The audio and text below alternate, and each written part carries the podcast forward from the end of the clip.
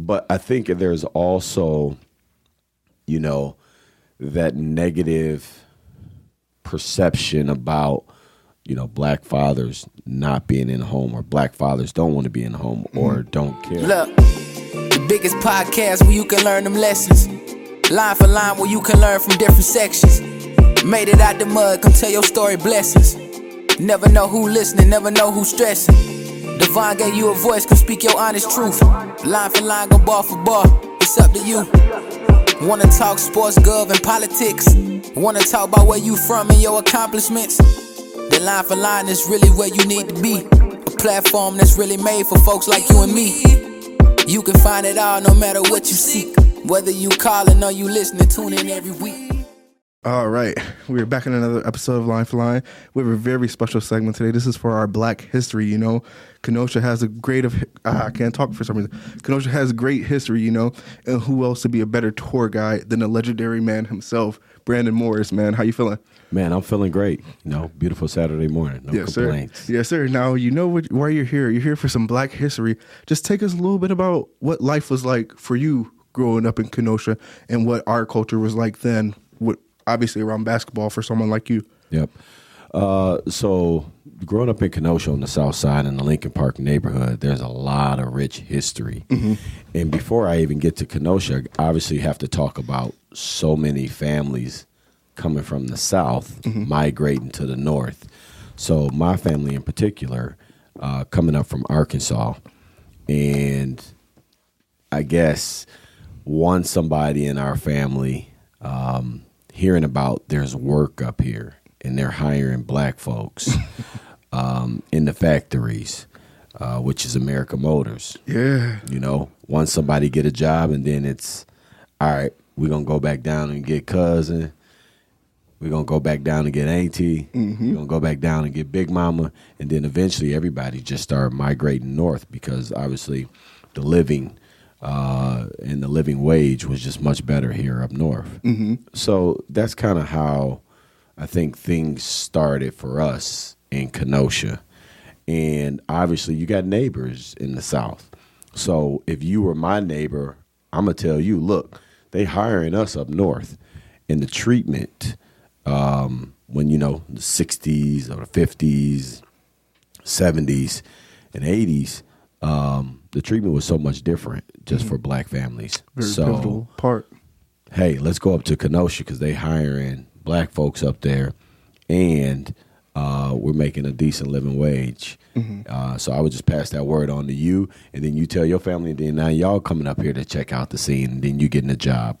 So a lot of the Lincoln Park neighborhood, that's what it looked like because when you purchase a home, whether you're renting or you're buying, you're like, man, and the cost of living ain't so bad up here either. They actually letting us buy and own homes. So now I tell you, and then you move up here. So it just kind of keep branching off like that. Now when I look back to my upbringing uh, in the '80s, my grandmother lived here. My grandmother's sister lived around the corner on 15th. We lived on 68th. My great grandmother, she lived on 14th. Um, and then my auntie, uh, my grandmother's sister, a great auntie, she lived upstairs on 14th. So all of our family was right around this area. And then there were others that moved up from Arkansas who lived on 14th, on 15th, on 16th, on 17th. And that was the community that we knew, we loved. Um, and then there are, there are others who kind of had that same type of story, family living in the South and then coming up to the North, uh, particularly Kenosha. And, you know, again, so much rich history.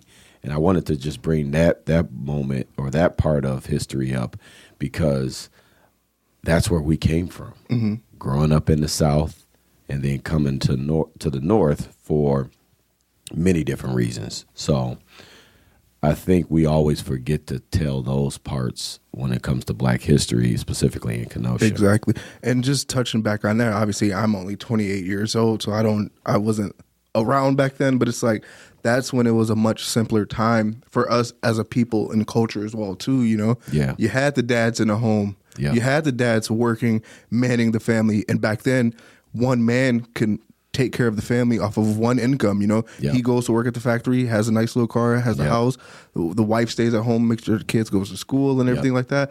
But now times are getting more difficult for us as a people as well too, and it's just not like that. That close knit circle, family esque area that you live in as well too. Right. What do you think was the reason that like a lot of that just like got taken away? I think there's you know there's so many things that play a role in that. Um, and there's so many systems that play a role in that. When you think about welfare, um, and how folks benefited from welfare, um, like in Chicago, this I think this is where it started. So don't quote me on don't don't quote me on this, but you couldn't accept the welfare if you didn't if you had a the man or the father in Oh the wow. home Oh wow. right so in order to get that assistance from the state dad had to leave the house Yeah. you know for the time being when you know welfare or whomever that system or that service came into the home to check on the home and so if they're saying we're going to show up on thursday or friday pop's got to leave the crib right It's Gotta not funny, it's just funny way you said it. Yeah, yeah, he got to yeah. leave the crib on. He got to leave the crib Thursday early morning, right? Funny. I'm just the way you said it. That's real talk. so he got to leave the crib early Thursday morning, and if they're gonna come by on Friday, he got to be gone on Friday too. Yeah. So what are the days that they get paid? Sometimes Thursday, sometimes Right. Friday.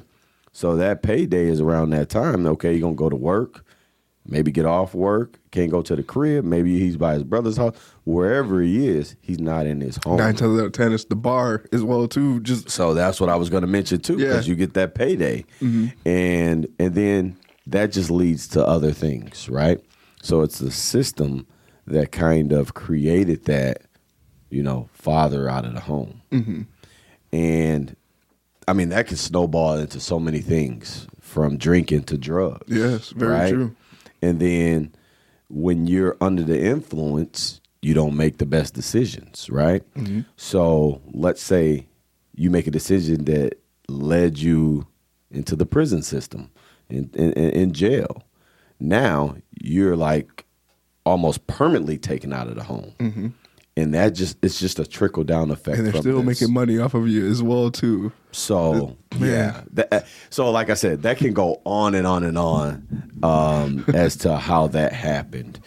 Um, but I think there's also, you know, that negative perception about you know black fathers not being in the home or black fathers don't want to be in the home or don't care about their kids and so on that's just something that was like a cause and effect of the system that was put in place Exactly. Something that's very hard to be broken as well too. So now you get now you got to try to explain that, but then people don't really want to hear that. So it's like a lose lose if you ask. You know, it's just like as a black man, I wake up every day and just say, make sure I'm doing my best to contribute to society. Make sure I'm contributing to my family as well too, and making sure my image is positive as well too, just so they can say there are different people out there. There's people who are willing to put in that hard work and break stigmas and break barriers, you know. And that's why I wanted to do this Black History Month project for my podcast to really give people a part of the culture and things that I go through outside of the podcast and like my day to day life as well too, you know. Yeah. And that's definitely why I wanted a legend like you on, so we could just talk about the culture of Black people and Black Kenosha as well too, you know. Yeah, So bringing us back to the history of Kenosha, when was it when you saw the shift of the culture when it comes to basketball in our community and culture? Uh, so ever since I can remember, um, I was the young, young lad at Lincoln Park watching a lot of those games that, that took place. I can remember walking behind my mom, and you remember the the very first Jordans, the originals, the first Jordans, the originals. Yeah, the ones, the, right? The band, yeah, Yep. got the, the ones that got banned. My mom had those because she was a she was a baller, but she had them. They used to tie them in a knot and then put them over their shoulders. Mm-hmm. So I can remember walking down to Lincoln Park behind my mom dribbling my basketball with her shoes over her strap. I could just remember. I could see it like you know me looking up at her shoulder, and she got the Jordans hanging over. Mm-hmm. Not even thinking 30 years later that it was going to be a big deal with those shoes. So, but I could just remember walking down to the park and seeing those shoes and then watching these different guys play and, you know, the trash talk, the love, the, it was just a serious vibe, mm-hmm. right? And life goes on, you know, I get older and I'm still following these players. And then there was a time where there's a team called the JB Auto Yeah. men's basketball team. So this was the premier team for me and in our black culture mm-hmm. because it had all of the best of the best players playing on that team. That's awesome. And it was just so fun to watch those guys play in the different tournaments in the leagues and to follow them around Yeah. because they were just electrifying. And, and for me, and I feel like for, for the culture, uh, they were able to express through basketball what black culture was here in Kenosha. Anybody that, that talks about you know basketball here in Kenosha, you got to bring up JB Auto because they were dominant. I mean, they had some of the best of the best players that came through Kenosha. At some point, play on that team. Oh wow. Yeah, and that team has been going um, since probably like 1994, and it kind of it kind of it was created off of, um, you know, a, a couple of different pieces. Like if I joined the team and then I brought my guy with me, and then we started playing, and maybe we weren't winning enough games, and like, dude, let's bring the other fellas on this team because they shouldn't be playing over there. We should all be playing together. So from what I've heard, that's kind of how that team was created. Uh, Vinji, or I mean, uh, uh, Chili kind of made that team, which is Vinji Washington. Uh, if I got his name correct, he kind of created that team, and then it just branched off, and it, and eventually became where Tony Moore took it over, and um, just turned it into what we now know as the Kenosha Ballers. But when you talk about that history and in basketball and black culture here in Kenosha, man, I used to watch this team and just want to be like these dudes, specifically the Befford twins. Oh, look at you knowing twin Dwayne and them. Yeah. Yeah. And everybody mentions, you know, the Walt G's, they mention the Al Steels, uh, Latif Razak, Boski. Um, they mention all those guys, but for me, being a little guy, a little kid, watching them sweeping the floors and doing the scoreboard sometimes, I was always watching the, the Befford twins because these dudes play defense like crazy. The whole team played defense. They were all about defenses, totally different than it is now, where everybody's about offense. looking good. right. This team, they specifically play serious defense where they were picking you up 94 feet. Oh wow. And that's where a lot of my game came from the little bits and pieces of each one of those players. Mm. So for me, when I was growing up, I was like, okay, you got to play defense. And if you ever got to see the Twins play in the 90s, I mean, it was just like poetry because they moved so fast.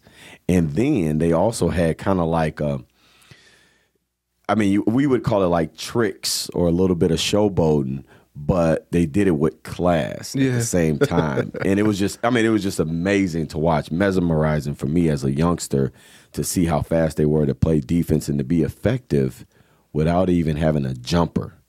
I've never Oh, wow. seen these guys shoot jumpers ever Just straight to the cup. all layups. But they had players around them that could get them the ball. And that's what made them so special. I'm like, wow, these dudes haven't shot a jumper. They play great defense. And sometimes they would walk away as tournament MVP Wow. without even shooting a jumper. Um, but they were just phenomenal to watch. And, and that's when I really fell in love with the, the the the you know the black basketball culture here in Kenosha. Watching JB specifically the Befford twins. Now we know we can't limit it to like who's the best, whatever the case may be. Mm-hmm. But obviously, when it does come to our culture and Black history, when it comes to Kenosha and basketball, Yeah. there's obviously the Nick Van Exels of the world that are Yep. constantly brought up. Yep. because obviously he was able to go and do it on a larger scale, taking Yep. it to the Lakers, Mavericks, so so on. Just tell us a little bit about what it was like in that era, being able to be next to someone who would go on to be great without you even knowing that this person was going to be great and impact the culture that you're a part of as well. Yeah, so there's so much history there too. Um, so my mom and Van Exel's uh, auntie Didi, they are best friends. Okay. So as a youngster, I was able to be around Van Exel when he was in college. And I can remember, if I fast forward, I can remember when he, I don't know, sometime he was playing, I don't know what team he was playing for, but he was like, dude, you know, you used to be a, the biggest crybaby ever. and I was like, why you say that? He was like, dude, you was always crying. Because he had to babysit us when my mom and, and Auntie Didi would be, would go to the store or go out or whatever. So he would babysit me, um, Satara, Bud, and then my sister Simone. And he was calling me the biggest crybaby because he got into that car accident and his mouth got sewed up. Oh no. So me as a little kid seeing somebody with a mouth sewed up and he running around chasing you, and, you know, dude, yeah, I used to be crying and running away from this dude. So, um, but like you said, to think about, you know, somebody that affects the basketball culture just in an amazing way and have put many people in um, some very great situations, um, whether they they you know built it up or or maybe couldn't make something of those situations. Um, man, that's some that's some really rich history. Yeah. Um, yeah, I guess you don't even notice it. You don't even take it in, or you don't even take into account. You know the relationships that you know someone has with a person, not thinking like, okay, this person is going to be this successful. Um, but then you know I get older, graduate from college, playing pro, and then being able to to even live with Van Exel for a while um, down in Houston and just having these conversations about Kenosha, having the conversations about when we were when we were younger and you know him babysitting us and then talking about basketball and, and you know what's the next steps and who's the best at the crib right now and all those different types of things um, you know I guess uh, you, probably take for granted um, a- a- now that I look back on it. But those were, you know, special moments leading all the way up until, you know, me being 38 years old right now. Yeah. My dude, my dude. So just tell us a little about pieces of the culture from back then that you use to implement into your coaching strategies and just your day to day life now as a person that's part of the culture. Yeah. Um, so I like to call it School of the Hard Knocks. Um, following those JB players, one thing that I noticed right away that these guys played hard every minute and they loved each other. It was like it was like a serious brotherhood. I thought all these cats was related all this time. Me, a little fella, seeing them and just seeing how they laugh and joke and um, challenging each other, just having each other's back. Um, it was just like wow. I thought all these cats was related, like brothers and cousins and stuff. Um, but dang, I lost my train of thought. Your question again? Sorry, I'm all good. reminiscing too much. It's just how you use bits and pieces of the culture Yeah. from back then, implementing it into your coaching strategies in your life now. Yeah. So I really took, uh, you know, just toughness, toughness from, you know, that culture in the 90s and being a defensive first team. Um, and then just being extremely disciplined. Man, getting so many bits and pieces from those different players, uh, even like La Beffer, Lawanzo. Excellent, excellent. Look at you know my guy. La. That's my dude. Excellent point guard, lefty. A lot of people don't mention him, but he has so much knowledge about the game. He he used to tell me and break it down to me about assist. I didn't even know what assists really were. Oh wow. Yeah, but it was him, and I remember Mark Duckworth, who's from Racine, played at St. Cat's and coached at St. Cat's, got a lot of state championships. But they were just breaking it down to me one day, and I was like maybe sixth grade, seventh grade, I don't know. Um, but they were breaking it down to me about being or dishing out assist and how much that was important, or and how you can dominate the game from there.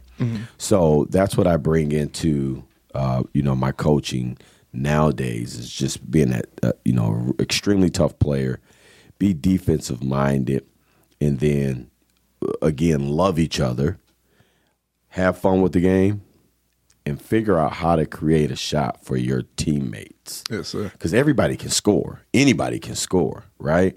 But how do you create shots for your teammates? But how how can these players do that though? If all they're showing on Sports Center, whatever the case may be, all that's being talked about on Instagram is the scoring of the basketball, how many shots they shot, how far they can shoot their three pointers for, how do they get back into the fundamentals of the game? If the assists, as you say, those aren't the sexy, pretty, pretty stats. I, I think it really comes down to being a student of the game. Mm-hmm. When you really think about it, you got to give some credit to Steph Curry. Mm-hmm. Obviously, he's hit a lot of threes.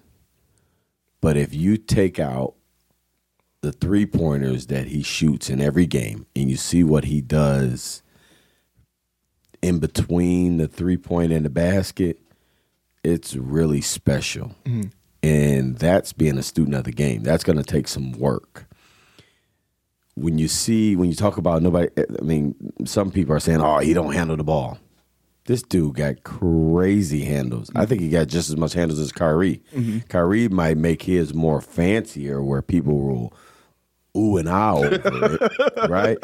But Steph Curry, he got the same type of handles as Kyrie Irving, in my opinion. Mm-hmm. So if you look what he does inside the three and to the basket, I mean, he affects the game in so many different ways from the mid range to just keeping the dribble and then creating the assist. But all of those things, like you said, are not sexy. It's not glorified. It's not what you see. Mm-hmm.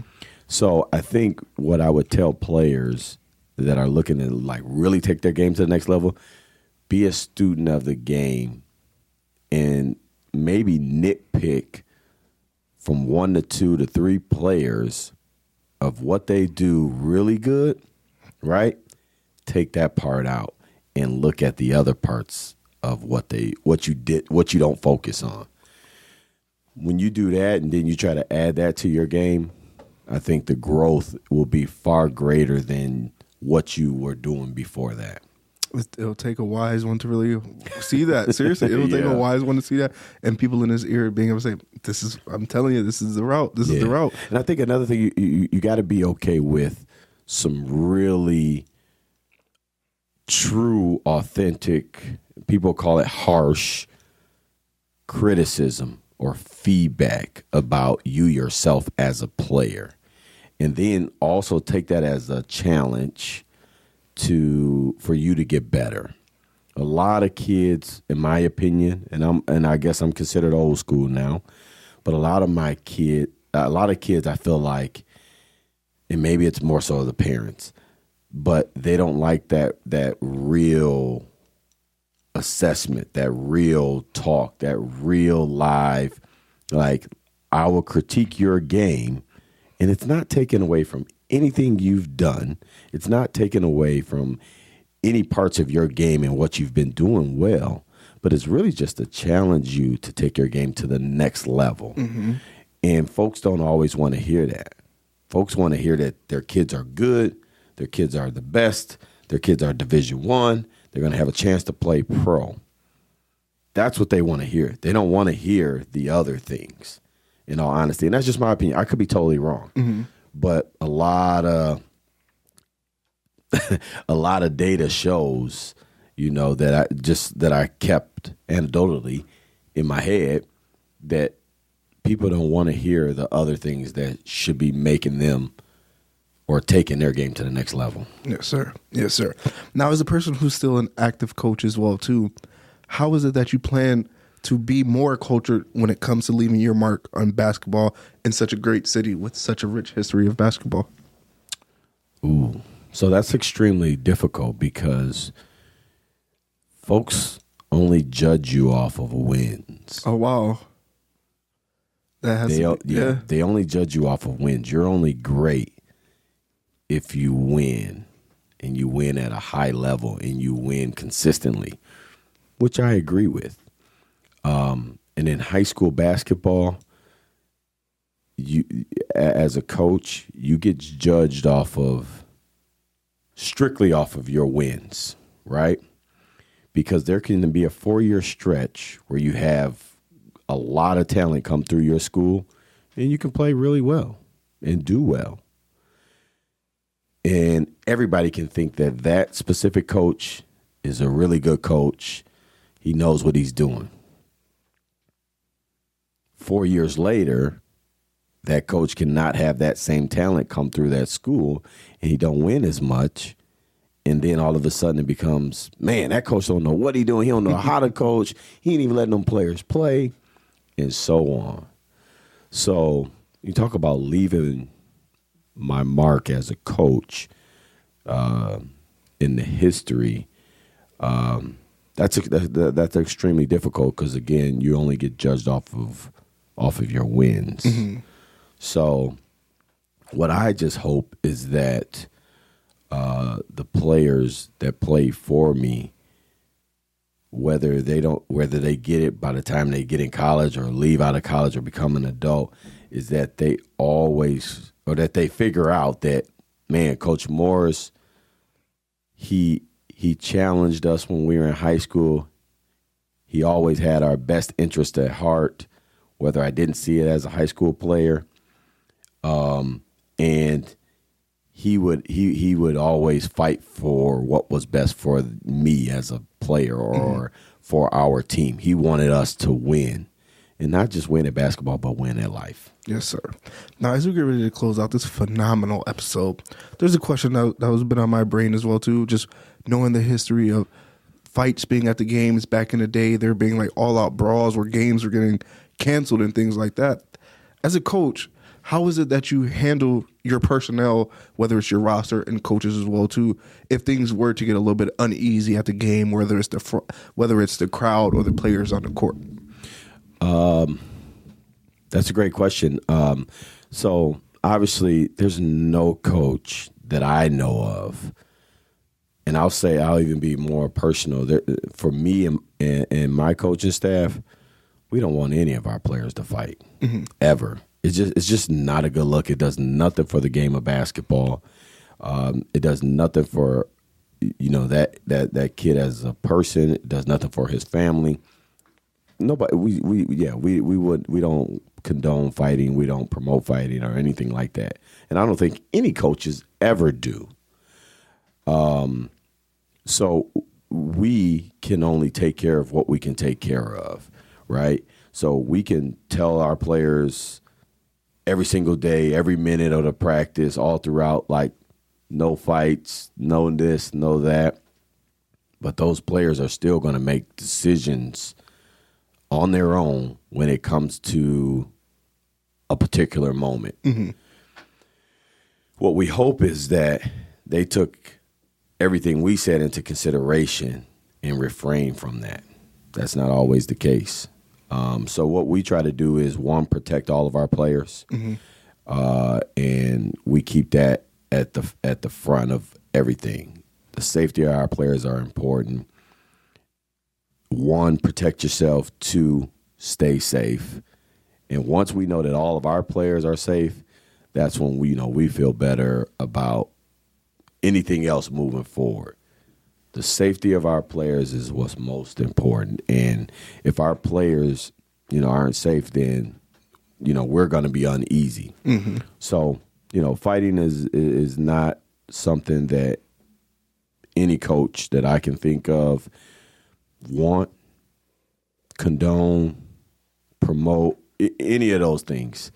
But safety is is what's key. Yes, sir. That being said, we just wrapped up an amazing episode for our Kenosha Black History episode. We appreciate you for coming through, sir. Appreciate you. You calling or you listening, tune in every week. Line for line. Oh yeah, I'm going line for line.